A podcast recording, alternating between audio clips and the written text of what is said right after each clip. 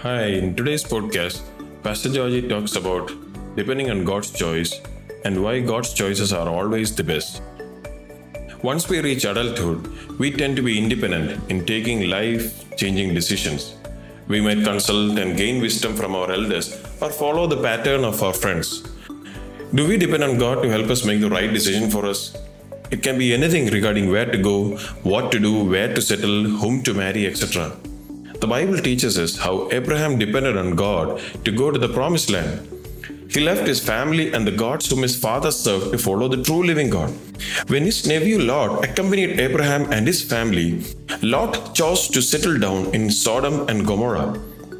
He did not follow Abraham to the promised land Canaan. Abraham depended on God's choice and he knew that God had what was best in store for him. They came to the land of Canaan as God had promised him. And subsequently, we see God helping Isaac find a bride through his father Abraham's servant Eliezer. Isaac did not re- rely on his choice alone.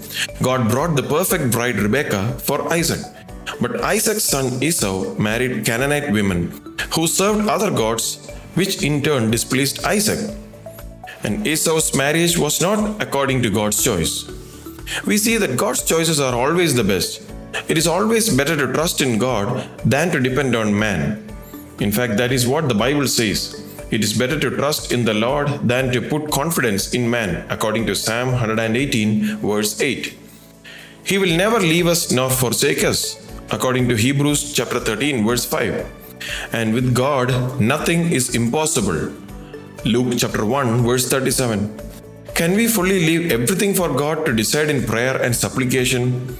He will definitely show us the way, and we can be assured that His way will always be the very best for us. May the Lord bless you in making the right choices and to always depend on God's choices as you make decisions each day of your life. God bless you.